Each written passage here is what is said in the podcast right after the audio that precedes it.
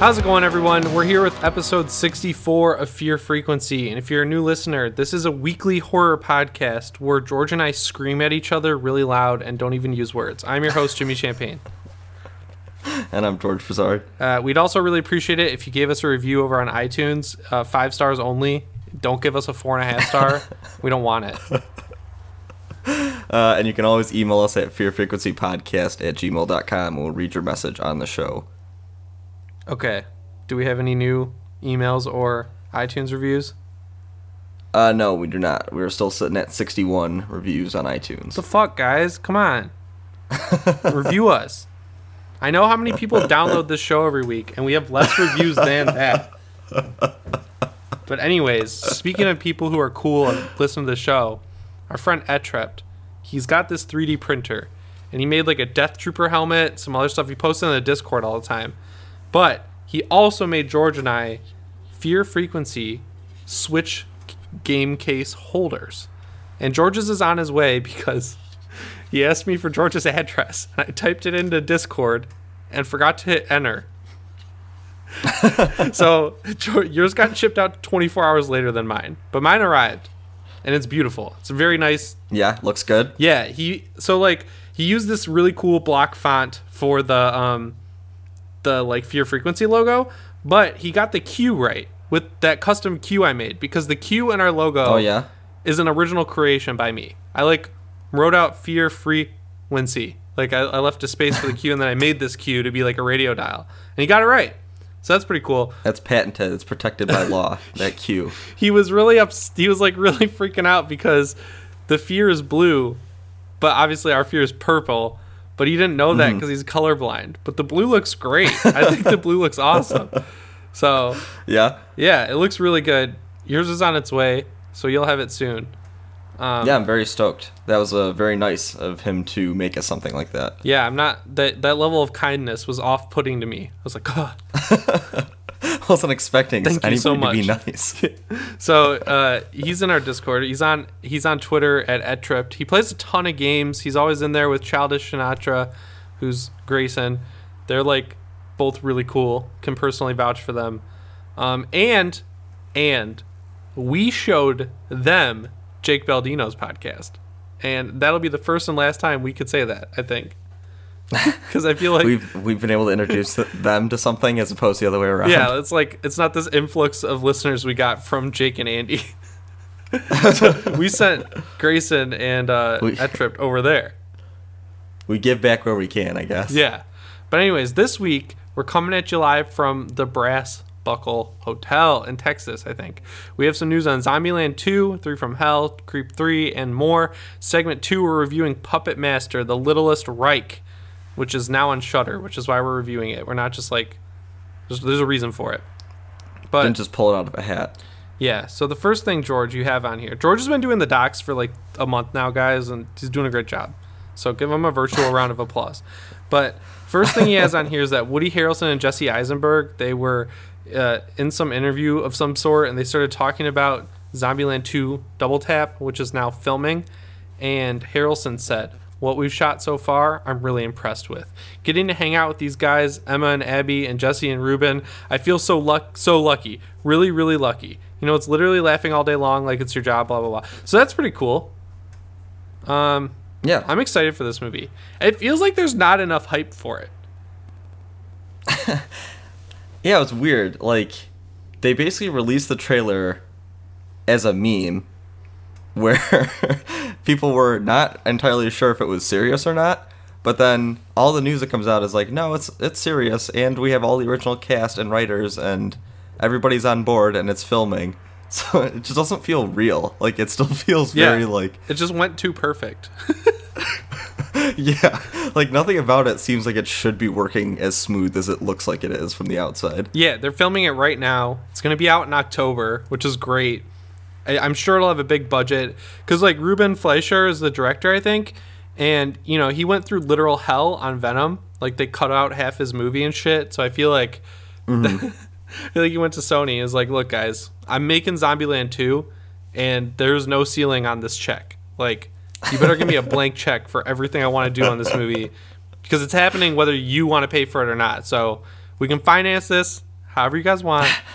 I'm making Zombieland 2. And they were like, okay. Yeah, it'd be a bad look if two movies in a row, the main actors come out and go, "Yeah, all my favorite parts of the movie were cut out and are on the editing room floor." That's so funny with Riz Ahmed. He's like, shut the fuck up. Shut up, you fucking idiot. Tom Hardy. That's so funny, dude. Did you ever see Venom? no, I actually never ended up seeing that. I was gonna wait for it to be on some kind of streaming service, and I think it was on HBO. It might still be, but I haven't checked it out. You have yet. HBO? Yeah. Can I have your login after the podcast? No, Jimmy, that would be illegal. No, okay. So I asked my coworker Matt for his login, coworker and friend, and he was like, "I would give it to you, but I gave my dad an Apple Watch, and his email got hacked, and he's convinced that it's because of the Apple Watch." And so I, he has two-factor verification on his HBO now, so I can't give out the password. I was like, Matt, He'd just be like looking at us watching. "I fucking knew it." yeah, yeah. So I was like, damn it. All right, cool. That's good to know.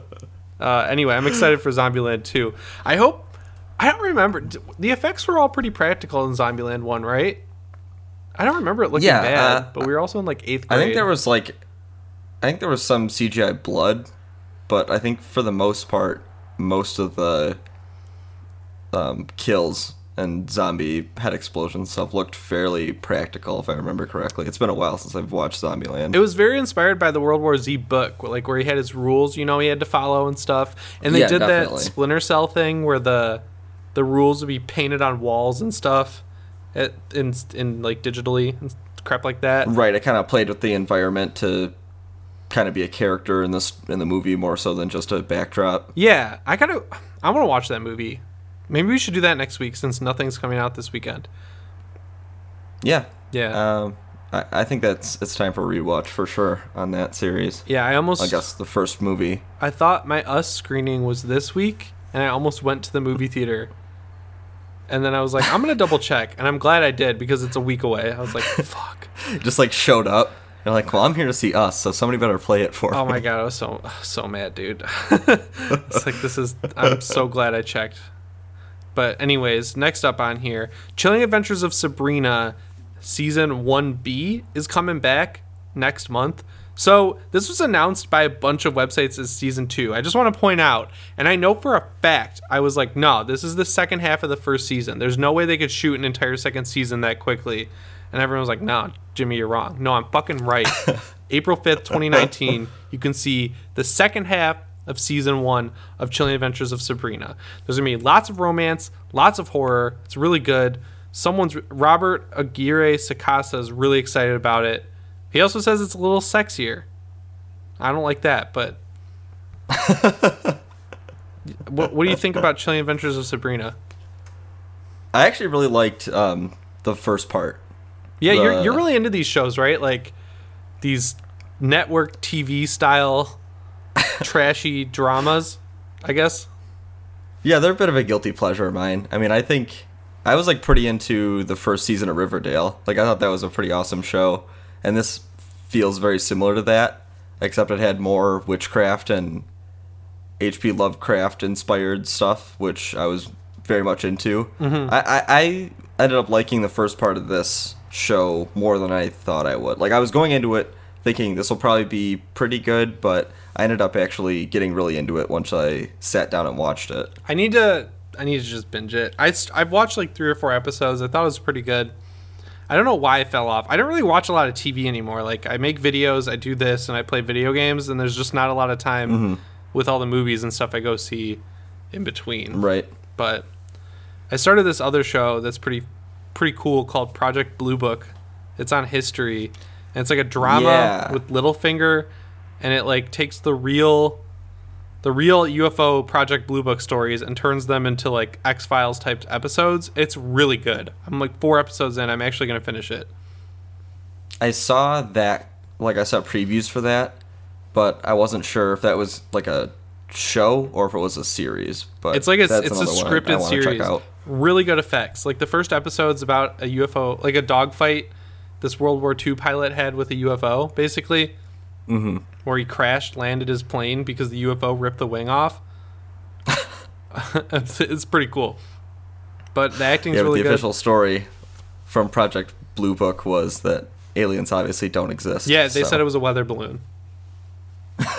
that ripped a wing off. Yeah, that like carved out a chunk of this guy's wing. But the acting's really good. The costume, like Robert Zemeckis is the executive producer on this, so he's it's really got everything nailed down right. And it's not like a small show. Like I don't really need to make a case for it. I think like it was the most watched show on cable for a while for the first season. Oh, yeah. And they just renewed it. So hmm. I don't know. I think that show's really good. I think if it was on Netflix, Yeah. it would be doing really well instead of the History Channel.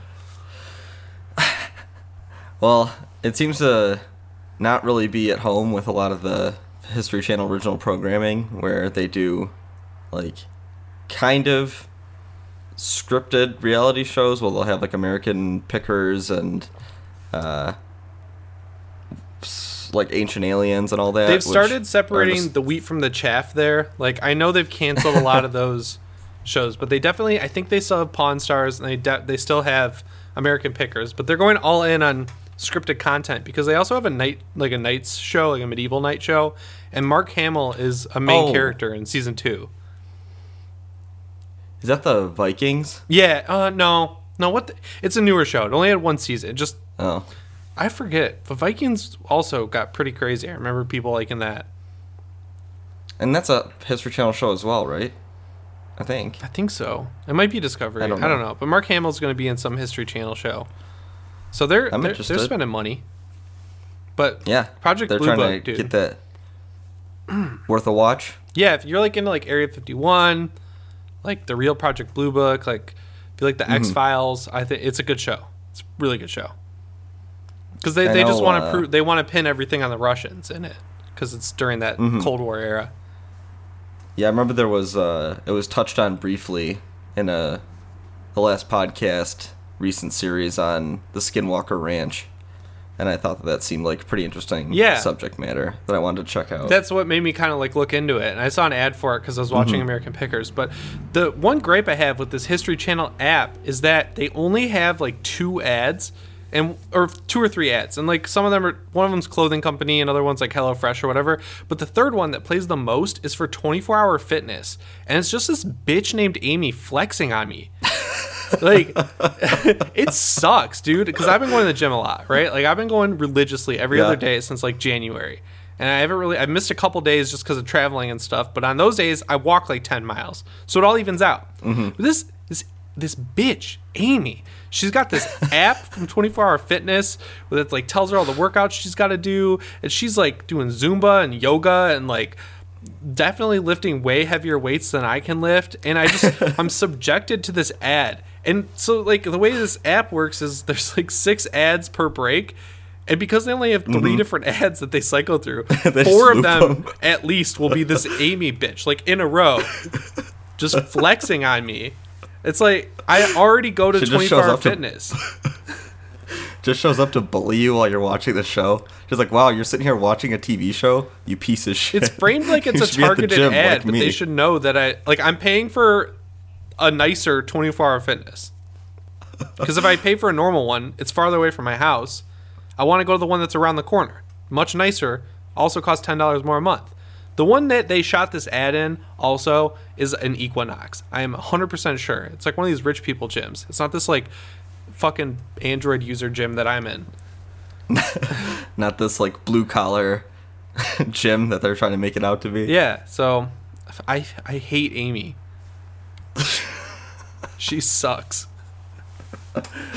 Bottom line, Amy's a bully. Yeah, she's flexing on me. But anyways, Matt Smith, he's playing Charles Manson in a movie from the American Psycho director. It's called Charlie Says.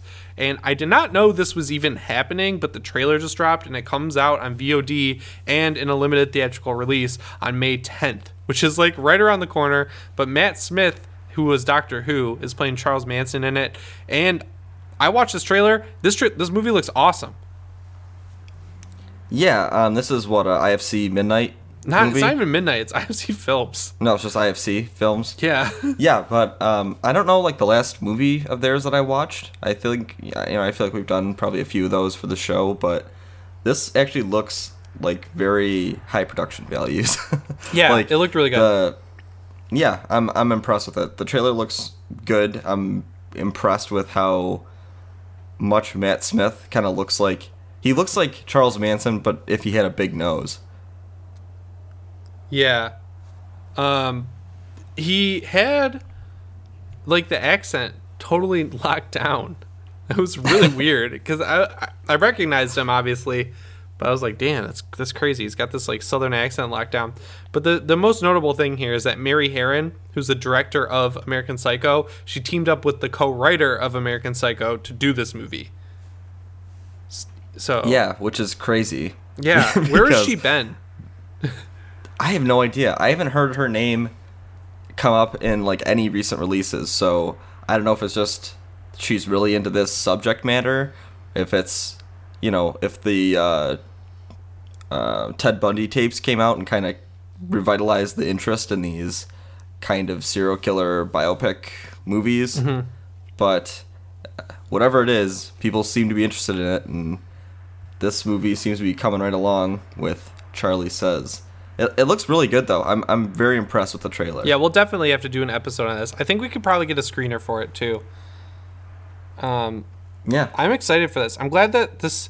I'm I'm really happy about this explosion of serial killer content. Like we've got the Ted Bundy tapes, we've got uh, extremely wicked, shockingly violent, evil. We've got Case File the podcast. We've got Last Podcast on the Left. We got this thing. We got all these Netflix documentaries like Evil Genius and stuff. And Abducted in Plain Sight, which we we need to do an episode on because that's the most fucked up shit I've ever seen it's just it's a really cool time for that stuff because I'm a longtime fan of Forensic Files, and Forensic Files is Yeah. good, but it's very cheaply produced, and it's nice to see some real effort going into this stuff. Well, maybe the uh, unsolved mysteries Oh, come yeah, will scratch that itch. Also, it's a, a big, big boom for the true crime enthusiast at the moment. Uh, yeah, HLN has been airing for like a year, every episode of Forensic Files every night, and I've re- I thought that was just like a channel. Like, like No, all they played on that channel was it is it was. uh, forensic files. I, but they finished because I got to. I, I've been watching it. I put it on while I do shit, like edit or whatever, or I have it on my iPad while I'm playing video games and stuff. So, um, they they, they got to these episodes where that voice actor like they're post his death, and those are like the last few episodes because no one could handle that that voice actor who narrates every single episode not being there. They're just like nah, like it was just a massive revolt by the fans. No, to just kill it. it's sickening not hearing that guy's voice. I'm like, I don't care who you are. It could be like Jon Hamm voice. It's, it's not right. It's just not right. It's just just doesn't fit. It's like putting a square peg in a round hole. yeah. So I'm glad that we have this Charles Manson movie to take the place of Sword and Scale, which is canceled because the guy who runs that show can't keep his mouth shut and managed to piss off the guy who runs um, Lore. An infinitely bigger Yeah. podcast than his, and then that guy who runs Who has Lore- his own original Amazon show based on his podcast. Yeah, so the guy who runs Lore turned around and got the guy who runs Sword and Scale kicked off his ad network. Which is a pretty like it's a pretty baller move. Like it's not nice, but like you want to flex on the podcast community. That's the way to do it. Like I don't Yeah, I don't like I this guy. Like off your ad network. That's one way to use your influence. Yeah, so we'll have to check this movie out regardless. So this next thing here, this is really cool. It's uh it's from Blumhouse and they're working with Issa Mazzei and Daniel Goldhaber, which if you've been listening for a while, you know they're the duo behind Cam, which started out as a movie that we both didn't like and ended up being one of my favorite movies of last year. And you you just still never liked it, right? I, I, I- I'm open to giving it another chance. I think I was unfair with my original assessment. I'm not completely against it. I, I'd be open to watching it again. I mean, to be fair to the movie, the first time we watched it, we were like I think we were pretty drunk. It was definitely like nine o'clock on a Saturday or something after we had seen like eight movies and were drinking. Yeah, and it we it was pretty So, funny. We were already n- in, not we the best- A, we were in a joking formula. because the old people got up and left. we thought that was pretty funny. Yeah. But uh, they're That was a real power move on their part. they're teaming up again with Blumhouse to make a new movie that's a horror movie and it's centered on a serial killer, and it's going to be female led again. Obviously, that just like that makes sense. So I don't know. I'm I'm really into what these people can do because even though Blumhouse kind of put out Cam, I think they acquired it after it was made. So I'm sure Cam was made for nothing. Hopefully, they get a little more money for whatever they're making next. They said that they're, they're really humble about it. Um, they're being like really cool. So I hope this movie's good, whatever they're working on. Yeah, um, I, I mean, just to say the least, like love it or hate it, the one thing that that movie did have was a very unique, like voice and visual style. So I could see, you know, whatever their next project, to at least be very ambitious or visually pretty entertaining. Yeah, and so Issa Mazzei is a former sex worker, and Daniel Goldhaber is like non-binary. So whatever they make is going to be probably pretty fucking out there, you know. And sh- uh, she said Yeah. that it's somewhat autobiographical, but in more of a symbolic way than Cam. Obviously, because she hasn't murdered anyone, so she's she's got a good sense of humor. I followed her on Twitter, and she's pretty funny.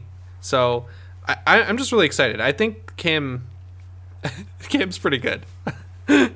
Yeah, I, I mean, it'll definitely be interesting to see kind of what their take would be on this, and uh, you know, we we definitely have seen a bit of an influx in kind of female-led movies and TV shows, but it'll be cool to kind of see another one from the perspective of someone who's kind of off the beaten path, who's a little bit original in their experiences. Yeah, I'd love to see something like that written up in Fangoria. Um, that'd be pretty yeah, cool. a- and, I, I could definitely see that being part of it. I mean, if the Fangoria presented Puppet Master, I don't see why, why they wouldn't do something like this. yeah, we'll talk about that that one in a bit. um, so, a couple months ago, I think we announced, or we didn't announce, it was announced, and we talked about it. That friend of the show, Tom Savini, you know, we we slap high fives with him constantly. He uh, he joined Trick or Treat Studios to make original masks, like his own mind creations. And we got our first look at those. They're called the Faces of Horror Zombie Mask Collection, and they're all twenty four ninety nine. Pretty cheap for a mask, especially from uh, Trick or Treat Studios, which charges sixty for the Halloween masks. And they're they're basic, but they're pretty cool. Like one of them looks like a Cenobite, one of them's like a zombie, and the other one's like I don't know, like another zombie. What do you think of these? Uh, Jimmy, they have names. It's Graves, Mort, and Tomb. Oh, okay. Yeah. You know, I think he put as much thought into those names as I put into like describing what they look like. So those will be shipping out in August or September. But the cool thing about these is they're original creations, but it's just the mask. You can make your own really cool costume surrounding these, you know?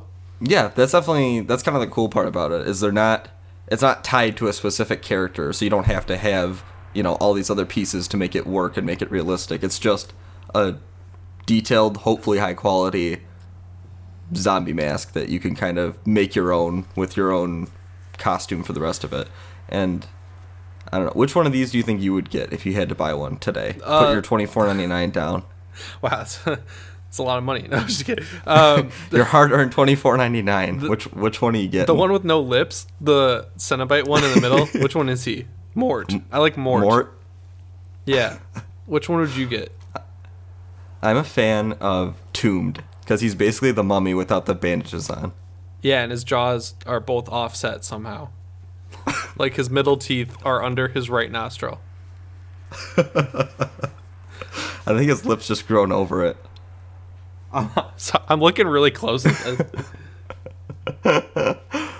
But yeah, I, they look pretty cool. It'll it's interesting to see that kind of so quickly after his, uh, I guess, addition to the Trick or Treat Studios, uh, that he's already has some original products with full mock-ups ready to go. Yeah, this is cool. Uh, I I think you're right to pick Mort though, or no, to pick whichever one you did. I already forgot. Tombed, Tombed. Because that one, the eye holes are just uh, the eye holes. But the one I picked, Mort, the eye holes are above the eyes, and I hate that. They're like in his eyelids. It's a real thanks I hate it moment. Where's where is it on? where is it on Graves? I can't even see the eye hole. On on Graves, I think when you put it on, you just become him.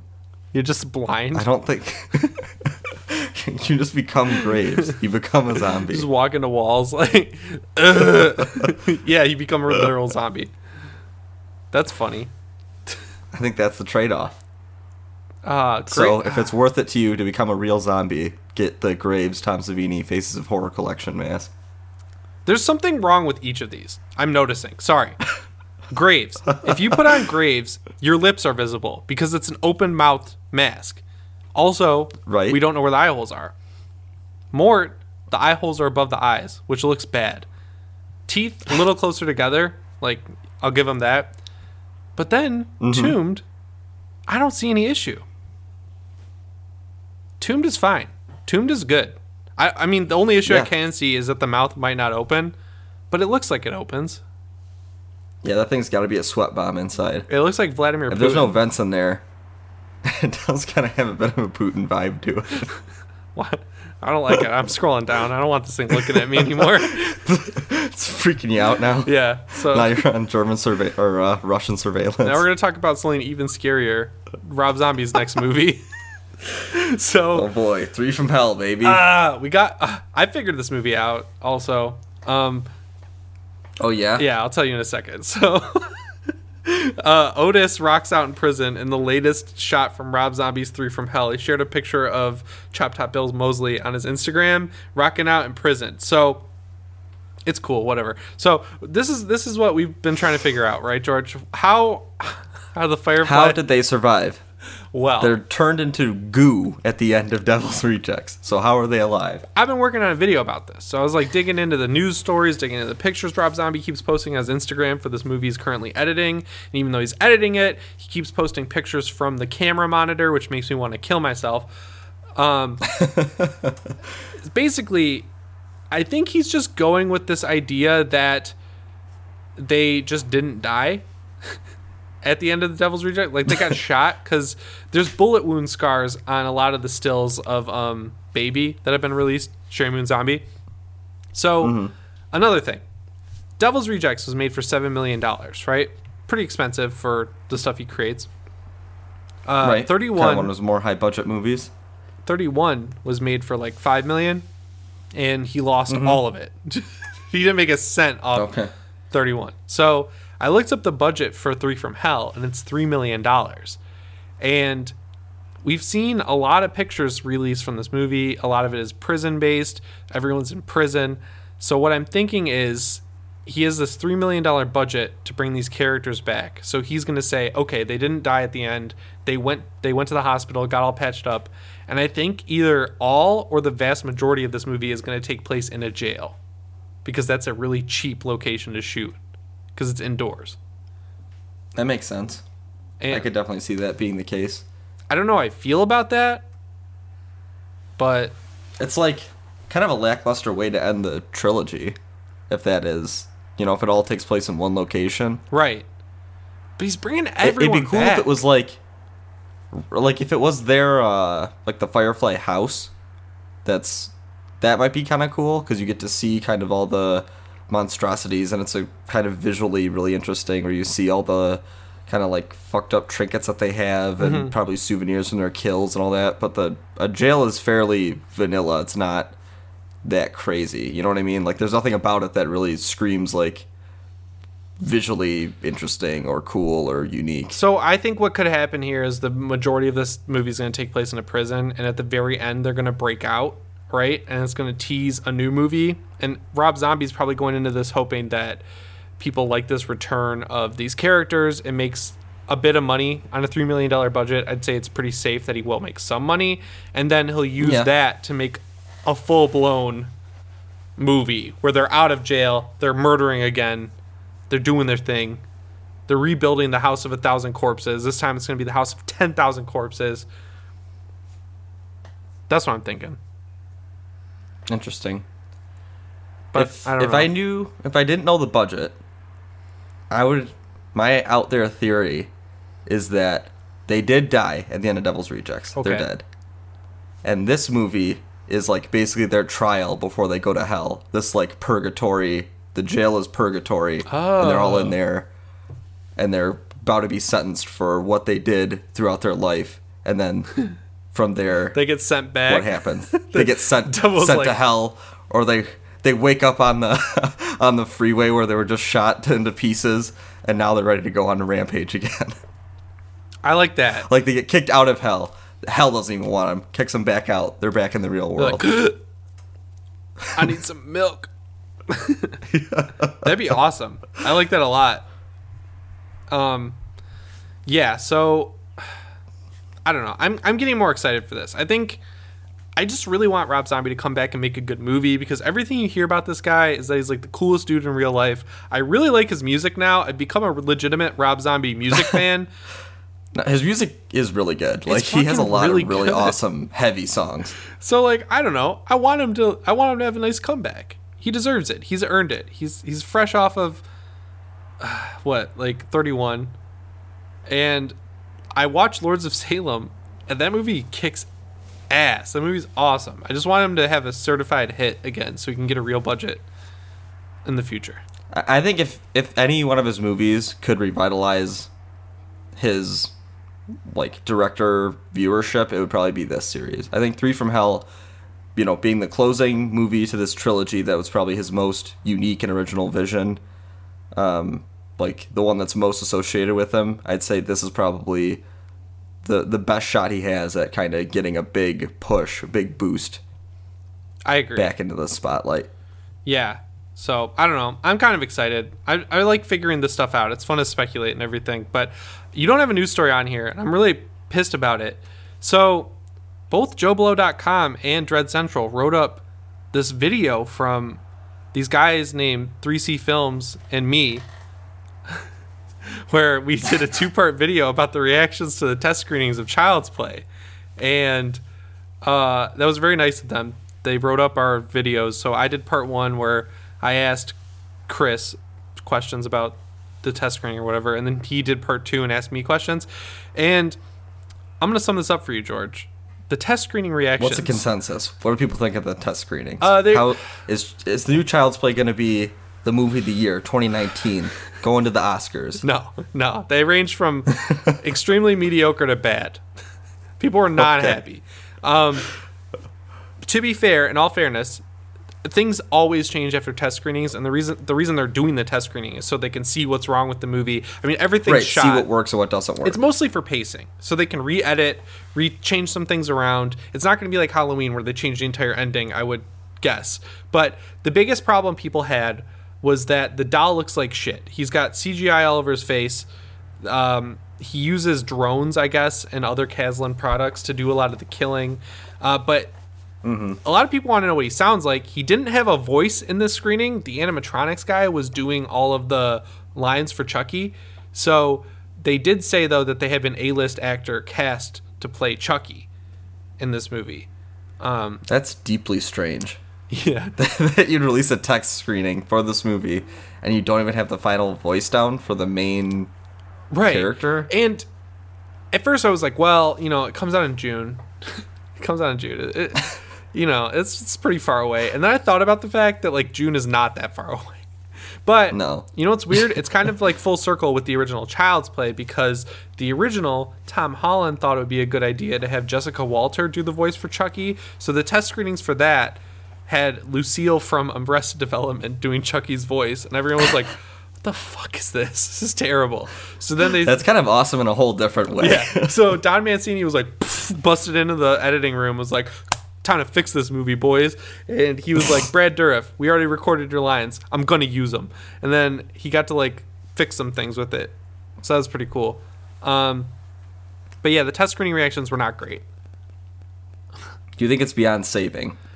I mean, I didn't think it was like gonna be good from the start, but I don't know. I heard that it has a lot of heart. It earns its R rating, and uh, the the like Stranger Things aspect of it, the kids, that's all good. It's just the Chucky isn't, which that goes one way or the other for me. I'm glad that he's different. He's killing people in different ways. They modernized this story because I don't want to watch the same fucking movie I've already seen, but. Right. I don't know. I think it's about. I think it's gonna be on par with what we've been been anticipating, like a very serviceable reboot that really isn't gonna go anywhere. and it like legally can't go anywhere anyway. Right. So it just is going to be a cash grab. See how much money it could possibly make, and then step away. This movie is like a And then Kickstarter for uh, RoboCop 2, basically. Like, that's what I feel like. Because from the start, they were like, "What can we get out as quick as possible?" Child's Play. They like had the script. Mm-hmm. They they were like, "We gotta fast track this movie." Like, I think this movie's production is less than a year. so it really does feel like the Kickstarter reward for funding RoboCop from Neill Blomkamp is getting to see this like reboot of Child's Play. I mean, the release is in three months. They don't have the voice done yet for Chucky. Like, that's not a lot of time to record lines and like cut a movie. It's like, why does it have to be an A-list actor? So the reason I thought this could be is because the Chucky is voice recognition he can connect to the internet. And I feel like he's gonna Mm-hmm. like watch a commercial or something, or like, you know, go online Yeah. and pick a celebrity voice, and it's gonna be a kind of tongue-in-cheek joke, which I I would like that. I think that's pretty funny. Like if he's got, Yeah. Someone on my YouTube channel said that they wish they think it should be Willem Dafoe. Which would be fucking awesome. Yeah, that would be so sick, dude. if it was Willem Dafoe.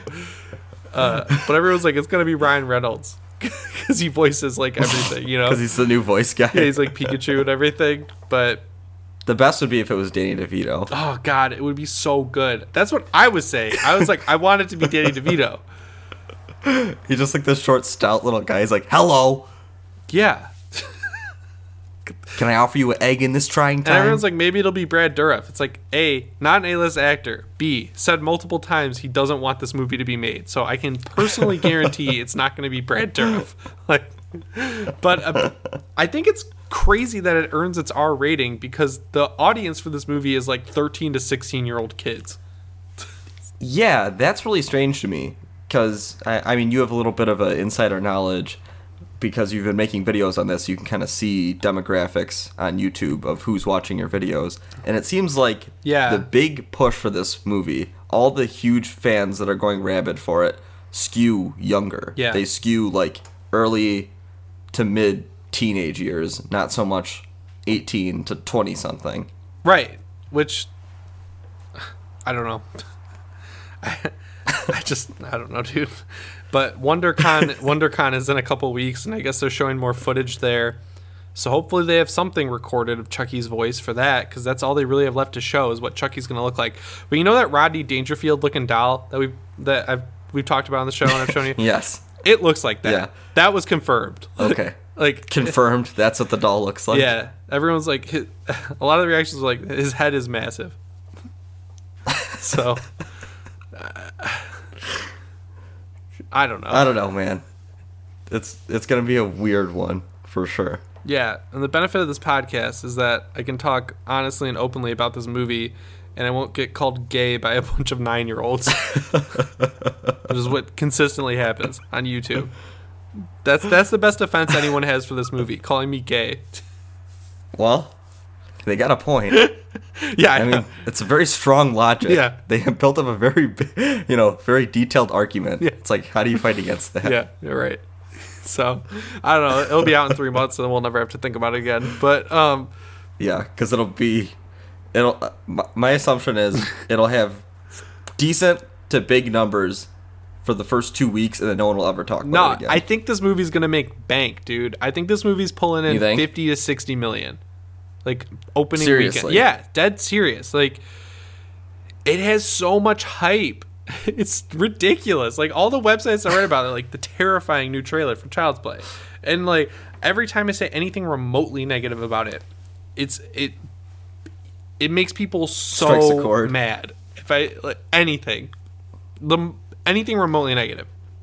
So I think it's going to make a lot of money, and then I, I think it, so. It was made for nine million dollars. Blumhouse size budget, so there's no way it won't make money. right? So it's gonna. I think it's gonna get all of its money in the opening weekend. But I think I it'll mean, be I'll, I, profitable. I would assume it'd make more than nine million its opening weekend. yeah, I think it's gonna be like forty million its opening weekend, and that's how much it's gonna That make. seems like a lot. that seems. I mean, I, I'll, I'll trust you on this one, but that seems like a huge opening for this movie. I don't see the analytics though. I'm just looking at me personally, and my own excitement for this movie is like a three. Negative seven. I don't know. That that first trailer was not bad. It was it was pretty solid. First trailer was solid. It was a good tease, but because of all the terrible rumors that had leaked out before it, everyone was kind of down on it because they're like, well, if they're not showing Chucky, like obviously something's fucking wrong with this doll. Like Right. they know we want to see it because we've heard so many bad things about it. Um, I don't know. We'll, we'll just have to wait and see. WonderCon's, I think, the 29th. That's where they're showing the next footage. So we'll definitely talk about it after that. But in some more promising news, there's another Stephen King adaptation announced. This one's called The Talisman. And so you made the stock. I read this headline and I was like, ah, shit, another Stephen King adaptation. Great. But I, I read the story for it and I'm like, this sounds fucking sick, dude. uh, Chris Sparling, who did Buried, is writing the adaptation. And in The Talisman, Jack Sawyer, 12 years old, is about to begin a most fantastic journey, an exulting, terrifying quest for the mystical talisman, the only thing that can save his dying mom. But to reach his goal, he's got to w- make his way not only across the breadth of the United States, but also through the menacing parallel world of the territories. Uh, he discovers twinners on the other side of this like dimension or whatever. They're like evil versions of the people he knows. There's challenges. He's got to go between the worlds. It's like Zelda: A Link Between Worlds, but it's like modern day ish. This sounds awesome. Yeah, the weirdest thing about this story is so the Talisman is a book. I haven't. It's been way under my radar. I've never heard of it really until I saw this, but it's a co. It's co-written by Stephen King and this guy Peter Straub, and St- Steven Spielberg has owned the rights to this book since the '80s, like wanting to make an adaptation of it. Where there was at one point they were going to turn it into a six-hour TNT miniseries, but now they scrapped that, and now it's back on being a big screen major theatrical release. From Amblin, which is awesome. yeah, so we got the Spielberg Spielberg's touch touching this, and it's going to be a big deal. He's brushed the tip of his tongue across the script. He's blurred some of it the sounds the cool words. though. Like, Uh, like I I wouldn't really expect uh, King to have any kind of like you can see the elements of this where there's some dark darkness when they pass over into the territories and there's you know evil versions of the people he knows kind of like us or that episode of the twilight zone yeah. and you can see like there's probably some horror elements to it but it also is this like very fantastical story seems like there's a lot of you know there's like a magic talisman in it and stuff so it's like spielberg that's like right up his alley he loves that kind of shit Yeah, and Mike Barker, who's the director of The Handmaid's Tale, which is a show that I hear is very good. He's directing the movie, which sounds great. That's fine with me. That show looks really dark. Um, I think yeah it's definitely dark I started reading the novel today at work a little bit. I just was skimming through it, and the way the kid realizes Jack that he's in a parallel dimension is he like comes out of this portal or whatever, runs up to his dog at his house. He's like, "Oh, Max, whatever. What's up, Max?" And he's like, "Oh shit, this isn't Max. This dog is a way bigger nutsack than Max." god damn I had you going i there. hate you i hate you so much How, when did you realize that I was going there? when you were like he gets really close to max i was like you fucking prick okay, you can handle the next story then. All right. Netflix, after Bandersnatch's success, is doubling down on interactive content. So, uh, once the Black Mirror spinoff Bandersnatch was released, it was a little bit of a, a peek into. Netflix has done a few of these kind of interactive um, movies where they have even some of the Telltale games, like the Minecraft Telltale game. You can play it on Netflix where you can make choices.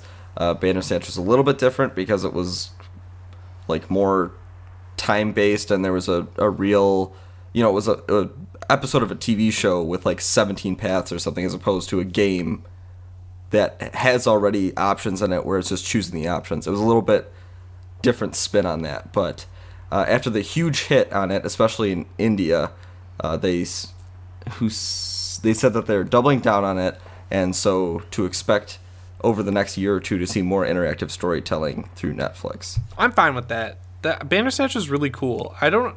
It seemed like people were so down on it. It's like every time one of these new things comes out that's actually like new and exciting and it's actually good, you've always got a website out there like Kotaku or something who's like, uh, actually, this fucking sucks.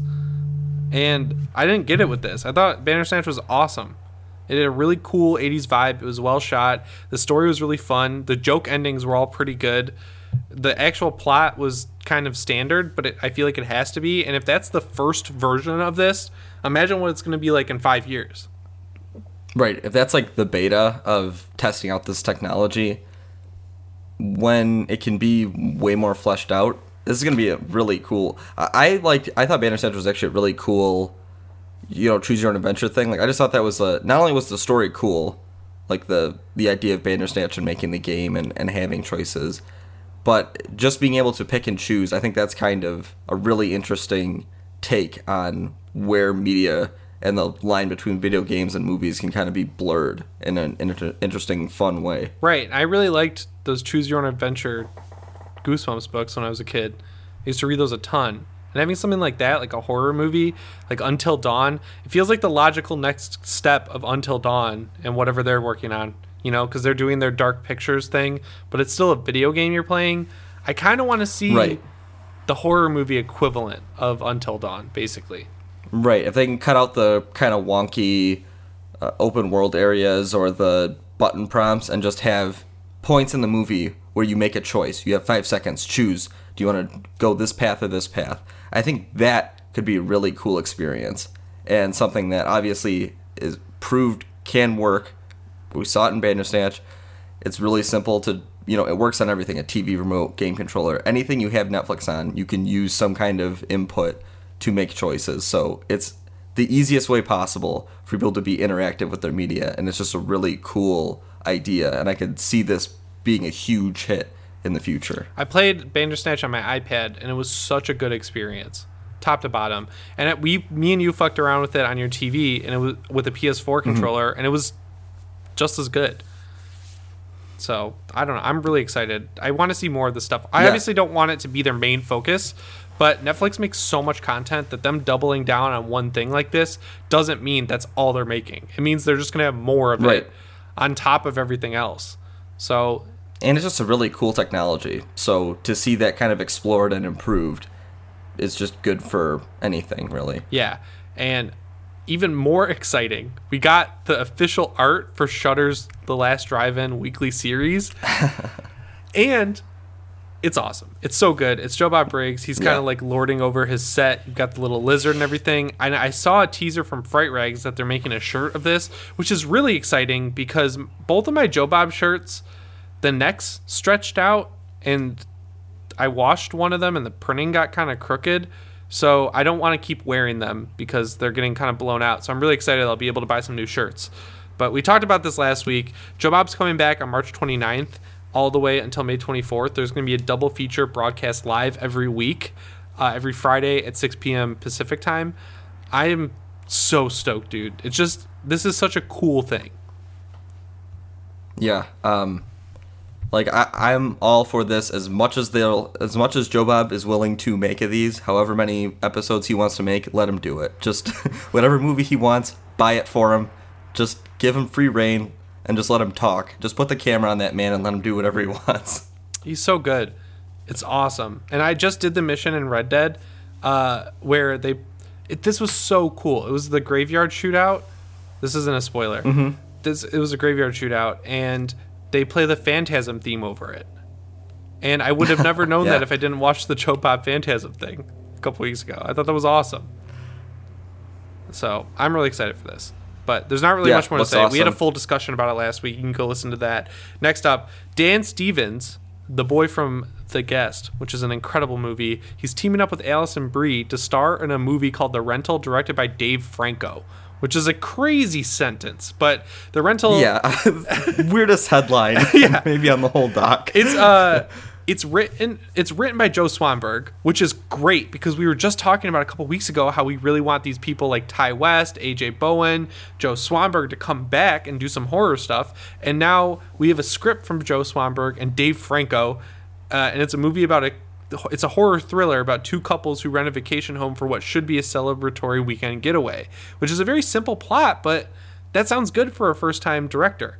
I want to see what Dave Franco can do. Yeah, I mean, I've never heard of him being interested in writing or directing before, but I mean, he's one of those actors that's primarily been in kind of comedic roles or you know, in comedies and that I that sort of thing. So I think it's been proven in the past people who are involved with comedies make very good horror writer directors. Yeah. So I think it's a you know, I I could see him being good as a writer director for something like this. And we know Dan Stevens obviously can do the action portion after you know what he's done in the guest we know he can be a badass so if there's situations in this where he kind of has to step up and be the action hero savior you know you, you won't really see dan stevens running away from a fight i'd assume Yeah, dude. I'm I'm really excited to see whatever this is because it's it's really a no lose situation because if it's bad, it's just gonna go away forever. You're never gonna hear about it again. But if it's good, it'll mean we get more horror movies from Dave Franco. But hopefully he sticks around with Joe Swanberg, who I just I really like Joe Swanberg, dude. He's a good actor. He's a good writer. He's a good director. He did a lot of the VH. He did a couple VHS shorts. He's in one of the best mm-hmm. shorts in VHS one. He's in the Sacrament. Like that, dude's just awesome. And I I want him and Ti West to come back. I want that whatever year House of the Devil and VHS and all that came out. I oh want my that God. year back. That was the best Yeah. year for horror, dude. So i mean we've had l- last year was also pretty damn good i mean there was a lot of excellent excellent movies It's like, oh yeah, we got last year. Hereditary. It's one of the best movies ever made. Oh, but is it VHS two? I don't think so. Is it House of the Devil? I don't think I so. don't think so. Is it The Sacrament? No. Is it The Guest? No. Those are great movies. Hereditary. yeah Oh, Hereditary. It's just the best horror movie of the past twenty years. what does that mean? big deal Yeah, big- halloween 2018 Hereditary. Oh, it's a perfect movie. Yeah, okay, whatever. I'm trying to insult it by saying things I actually believe. yeah 2018. but uh whatever. Uh, filming for this begins in April, so hopefully we'll get like a early 2020 release date. Yeah. April? This April? I would say Yeah. I would say like like April or May or maybe they hold it till October depending on if it's going to be theatrical or VOD. I don't know. But But probably sometime next year, you think? just hopefully not January or February. That's that's when you Yeah. get scared. That's when it's a little worrying. Yeah. uh, I would I would hope it's definitely going to be 2020 though. If it's VOD, it'll probably come out May, I would say. And if it's a theatrical movie, I would say August or September. That's my prediction. I mean, a summer getaway out in like May or June would be pretty good timing. yeah, someone write this down and then let, let, let me know next May what I said, if I was right or not, because I'll forget. And speaking of movies that are reminiscent of that beautiful years, I don't know if any of these movies came out in the same year where we got I don't know if Creep House one Devil. or two came out in, in that year. But But no, Creep, Creep 3, right? Creep 3 and Creep 2 and Creep 1, those are all reminiscent of those movies, right? Like, that's a fair statement. yeah, like they definitely drew inspiration or Like, or at least Starry Eyes. more familiar with the source material. Yeah, definitely. Remember that when we were watching, like, it was right after we graduated college. Or no, right after I graduated, because you graduated the year after me. So it was that summer between your final year and right after I graduated. We would watch like a horror movie every night, and we had all those sick Yeah. movies, dude. Like, oh man, that was great. So, anyways, the Creep one and two, those movies are very reminiscent of those beautiful times in Georgia and I's life. Our friend Danielle and our other friend Anthony, they have a podcast called uh, something Ghoulish Cast or Ghoulish Cast. They sat down with Patrick Brice, who's the director slash writer of Creep one and two. He's working on Creep three, and they asked him about it and he said, We found an idea that we're really excited about. One of the things we want to keep true to these movies is that they're still small scale, keeping that focus tight, letting it be something we're sort of that sort of orbits around Mark's character. We found something we're really excited about. We're still in the process of writing. So, uh, Creep 3 is coming. We've known that for a while. It seems like it's farther off than we thought, which is a little disappointing, but I'm still excited nonetheless. Yeah, I'd say if this is on par with uh, Creep one and two, this is going to be a real powerhouse trilogy. I don't know if they'll be as consistent a series as the Creep series if 3 is as good as 1 and 2. I'm wearing a Creep 2 shirt right now that I really like, but Desiree Akhavan's inclusion in Creep 2, that brought that series to a whole nother level. Her character was great as the counter to Aaron.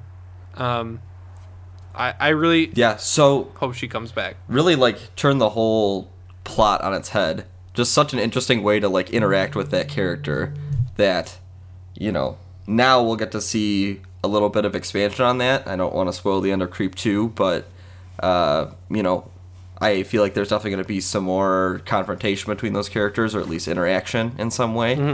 And so it'll be interesting to see kind of how that takes off from from where we left them at the end of Creep 2. Right. But another tidbit that um, Patrick Brice shared is that he just got hired to direct another film that is very much a horror film, and it's on a much bigger scale than any of the Creep movies. I want to know what that is because that dude's a fucking masterpiece maker. Like I'm, I'm excited for whatever he's working on. Yeah, so I, I'd assume it's something that was it's very early in the stages if he can't say what it is. Um, but I think watch watch for his name and whatever he's attached to, that's gonna be pretty damn good. Yeah, God, I'm so excited. I want to see Creep three. So thanks Danielle for asking that. Like, re- did you, I listened to the podcast because I wanted to hear this, not read it? She straight up right at the beginning was like, "Yo, what's going on with Creep 3? like right out of the gate, and he was like, "Oh well, let me tell you everything I know." Asking those hard hitting questions that we all want the answers to. Yeah, so virtual round of applause for Danielle. Um, she's RL Slime in the Discord. So that's it for the news this week. We're going to take a quick break and be back with segment two, which is about Puppet Master Littlest Reich.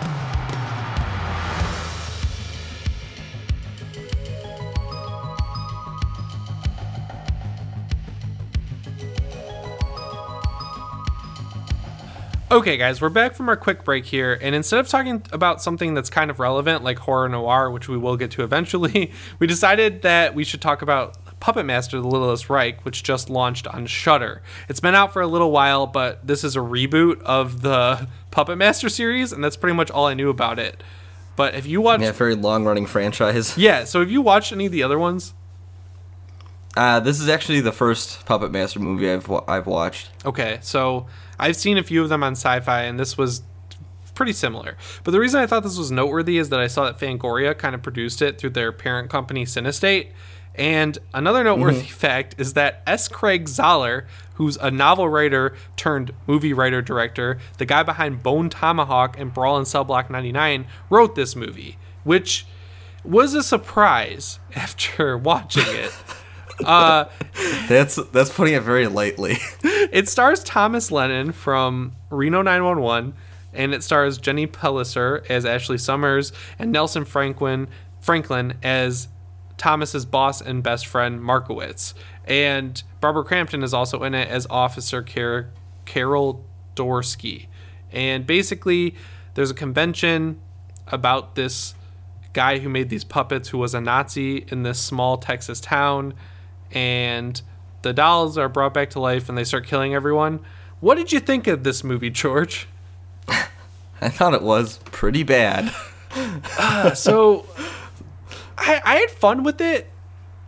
I just I don't know how to really I don't I don't know how I felt about it because I thought it was a fun so movie. it's absolutely it's absolutely a B movie. It's very cheesy intentionally. I believe all the extra cheese factor and it you know the way the puppets kind of run around and the way it's filmed where their shoulders kind of bounce up and down like they're running Mm-hmm. and like the bad effects of clearly the f- flame shooting out of the puppet's hand and it burning like uh like a mannequin's head instead of a real person obviously like does not look real Yeah, at all yeah. like I, I think all that is very intentional i think they know that's kind of the tone they were going for it's supposed to be kind of a comedy horror movie it's supposed to have those cheesy moments and just be kind of a fun gore fest Right. and there's a lot of gore in it I, I thought the setup was actually pretty cool. So Thomas Lennon, he's freshly divorced, I think, or broken up with. He's moved back in with his parents, and his dad's like, "Yo, I found these dolls upstairs. You want to like sell them on eBay?" And he starts looking into these dolls, and he realizes that there's like a convention or whatever where everyone's meeting up to auction them off. So it's that's kind of like the catalyst to get him to this town, and I thought that was that all worked pretty well. It is a lot like an 80s style B movie. You know, there's like a lot of nudity, a lot of gore, but I it has a surprising amount of heart where I was able to kind of get past a lot of the technical issues. I think it was like it looked too good for what kind of movie it is. Like they shot it with very nice equipment. It's very clear. It's a very high definition movie, but it feels like it should have been Yeah, shot even on if they film. put like, if they put like a film, even just a digital film grain on it, I think that would have gone a long way to kind of selling the feel of the movie. Yeah, I completely agree with that. And like like you were just saying, it was weird how, you know, you don't actually see the dolls killing anyone. They're all they're always shot from the waist up. There's a drone one who's very poorly CGI'd into every scene he's in. Yep. And the way these Terrible. kills play out is like the doll makes the motion so you see the person's face or whatever then you see that it cuts to the doll with in it, its own little shot and then it cuts back and then the person's already fucked up you don't see the doll actually doing Right. anything so the makeup work is really good it's just not put together well i would say Yeah, like none of it, it. Like it's edited weird. Like there's no. There are scenes of the dolls like having a weapon and then like doing a stabbing motion and then it's like the person stabbed. So it's not really like. You don't. You see a lot of gore, but you don't necessarily like care about it. I mean, the, it's the fun. gore in this movie is. J- it's just over the top to be over the top. i think this movie I mean, would have the scenes in this benefited from me and you You won't see in anything else. Yeah, I feel like me if we if you and I watched this together in real life over a couple beers, I feel like we would have had a lot of fun with it. But just watching it and I think own, that's that's the ideal setting to watch this in. yeah, It's a type of movie where you get together with some buddies, you slam a 30 rack, and you just put this on in the background. Like, it's just meant to be stupid fun. It's not, you know, like, the dialogue is terrible. The characters are, like, just kind of likable enough to, to move it along. And I think the pacing in the movie is really weird because it's like as soon as the killings start, like 30 ish minutes in, it just, once they start, it doesn't stop for the rest of the movie. For the next hour, it's all kills. Yeah. It's like you'll see a scene where someone's talking to someone, and the next scene, someone's getting their head cut off. Or. or a puppet is pulling a fetus out of a woman's dude, that kill was or like insane. That so there's a kill in this movie. Sorry for spoiling it. It's been out for a while. Where a pregnant lady is laying on a bed and the doll comes up through her back and out of her pregnant belly, holding the fetus, and it walks across the bed with. It. I was that was awesome. That was a great kill. I have no problems. with it. It was fucking or the guy sick. who's pissing in the toilet and then the drone cuts his head off. So the guy's head falls in the toilet and he pisses on his own face. So you- credit where it's due. The kills in this movie are great. I also really like that it took place in Texas. You know, that's not a very common, you know, Yeah. location for a movie to take place, which makes sense because Cinestate and Fangoria are both based in Texas. It was obviously done on a really small budget, and I, I feel like they stretched that as far as they could. I think this we mo- know that most of the budget was spent on making the puppets look good. Yeah, and the kills look Um, good, the gore. Yeah, and and having as much gore in the movie as possible. That's where ninety percent of the budget. Can you imagine how well this movie would play in a theater of people who, like at a festival or something? at like a grindhouse theater, like at a real a real drive-in? Oh, at a drive-in, it'd be awesome. This would kill. This would absolutely or kill. like in Telluride. I, I'm pretty sure it showed at Telluride. It, this would be such a fun movie to see. It's weird because it's like in my brain, my critic brain is like this is a terrible movie, but my like horror fan brain is like this is a really fun movie. I had a blast. I, Well, I I- honestly really had a fun time watching it. I mean, it, it, it's a bad movie, but it's intentionally bad. Yeah. It's bad for the sake of entertainment value. You know, it's not trying to be, you know, this well written story and with these compelling characters and, and moral dilemmas. It's there. It's a vehicle to show all these insane kills and have these puppets murder people. I mean, it's not the best written thing in the world. The actors are paper thin, but if you're just you know, you want something to just throw on in the background while you and your friends are hanging out and have a few beers, or you just want some very schlocky B movie, this is this fits the ticket completely. Yeah. I really don't like that it introduces an awesome monster at the end of the movie and then ends on a massive cliffhanger with it. That really bugged me. It's like because you don't know if it's gonna get a sequel. Right. Like I could see this movie either like I, I know the budget was very small, but I could see it just not hitting with anybody. Like I don't know, just through distribution or whatever, just not a lot of people seeing it. Um, and, and then it just never being able to continue on. But through through perseverance, this series has never stopped. I mean, it's been going since who, when the first one came out in like probably early 80s puppet master 1 Yeah, and I- I mean, that it- that franchise is also still going. The guy who made the original Puppet Master was like, "No, I'm independently making a sequel to my own franchise." so it's alive and well. yeah so it, it's a franchise that you can't keep down no matter what there will be a sequel but i'd like to see this story continue in, in some way shape or form Yeah, so it's on Shudder. Honestly, if you have friends over and you want to watch like a fun 80s style B horror movie, this is this is one that's worth watching, I think. If you're looking for a great horror movie, this is not it. If you're looking for something like No. if you're looking for something like Bone Tomahawk or Brawl in Cell Block 99, this is not the movie for you. If you've like found yourself on this movie's page by like looking at S. Craig Zahler's Wikipedia page or IMDb, do not watch this movie.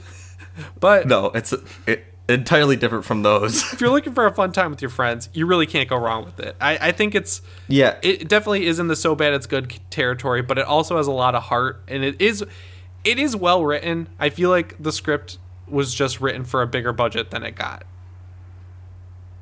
yeah and, and i think it's kind of written to be intentionally fitting into this b movie mold Yeah. So, like, it's supposed to be kind of like the dialogue's supposed to be kind of wonky and weird, and there's supposed to be nudity and weird deaths and everything. It's it's not supposed to flow perfectly. Right. There's a shot where they go through this guy's house, the Nazi guy who made the dolls, and they're, they're- Barbara Crampton is this cop who's taking people on a tour, which in itself is weird.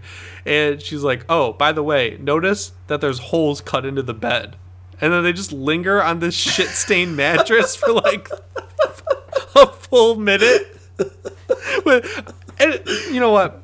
I'm gonna go into the technical aspects for one second here. This the audio mixing in this movie is so fucking terrible. Like the dialogue is all it's like a Marvel movie. The dialogue is at volume one, and all of the gunshots and action are at volume 900. And the soundtrack is not utilized well at all. It is a very like epic strings soundtrack that is just playing over scenes. Like the scene where everyone's trying to escape the hotel and all the dolls. Yeah, it's just chaos. It's just It's like, just like but the music doesn't match at all. So it's like very slow paced music and this very quick paced scene. It's like what is going on here? Like I don't know. But I had a, I had a great time watching this movie. I, I was um I was just chilling on the couch uh, playing Hollow Knight while I watched it, and it was a great movie to have on while I was doing that. I thought it was a lot of fun. I, I definitely recommend it, it with the right mindset going in. I mean, it- it's definitely a fun B movie, and if you just want to see a gore fest, then I'd say this is a good choice. But like you were saying, if if you're looking for something with a great story or characters, this is not not the one to watch. Right. So if I had to rate it, I'd give it like a 2.5 out of 5. Like a 5 out of 10. Yeah, I, I I'd probably put it somewhere around that range. All right. Well, if you have Shudder, you can go check out Puppet Master: The Littlest Reich whenever you want. It's it's on there for the foreseeable future. Do you have anything else to say, George? Um, Shudder has added a few more like pretty good uh, movies this month. I think Army of Darkness is on there now, so I'd say browse around Shudder's new category. They also released a schedule for what they're adding throughout the month, so keep keep your eye on them because they got some good stuff coming. Bye.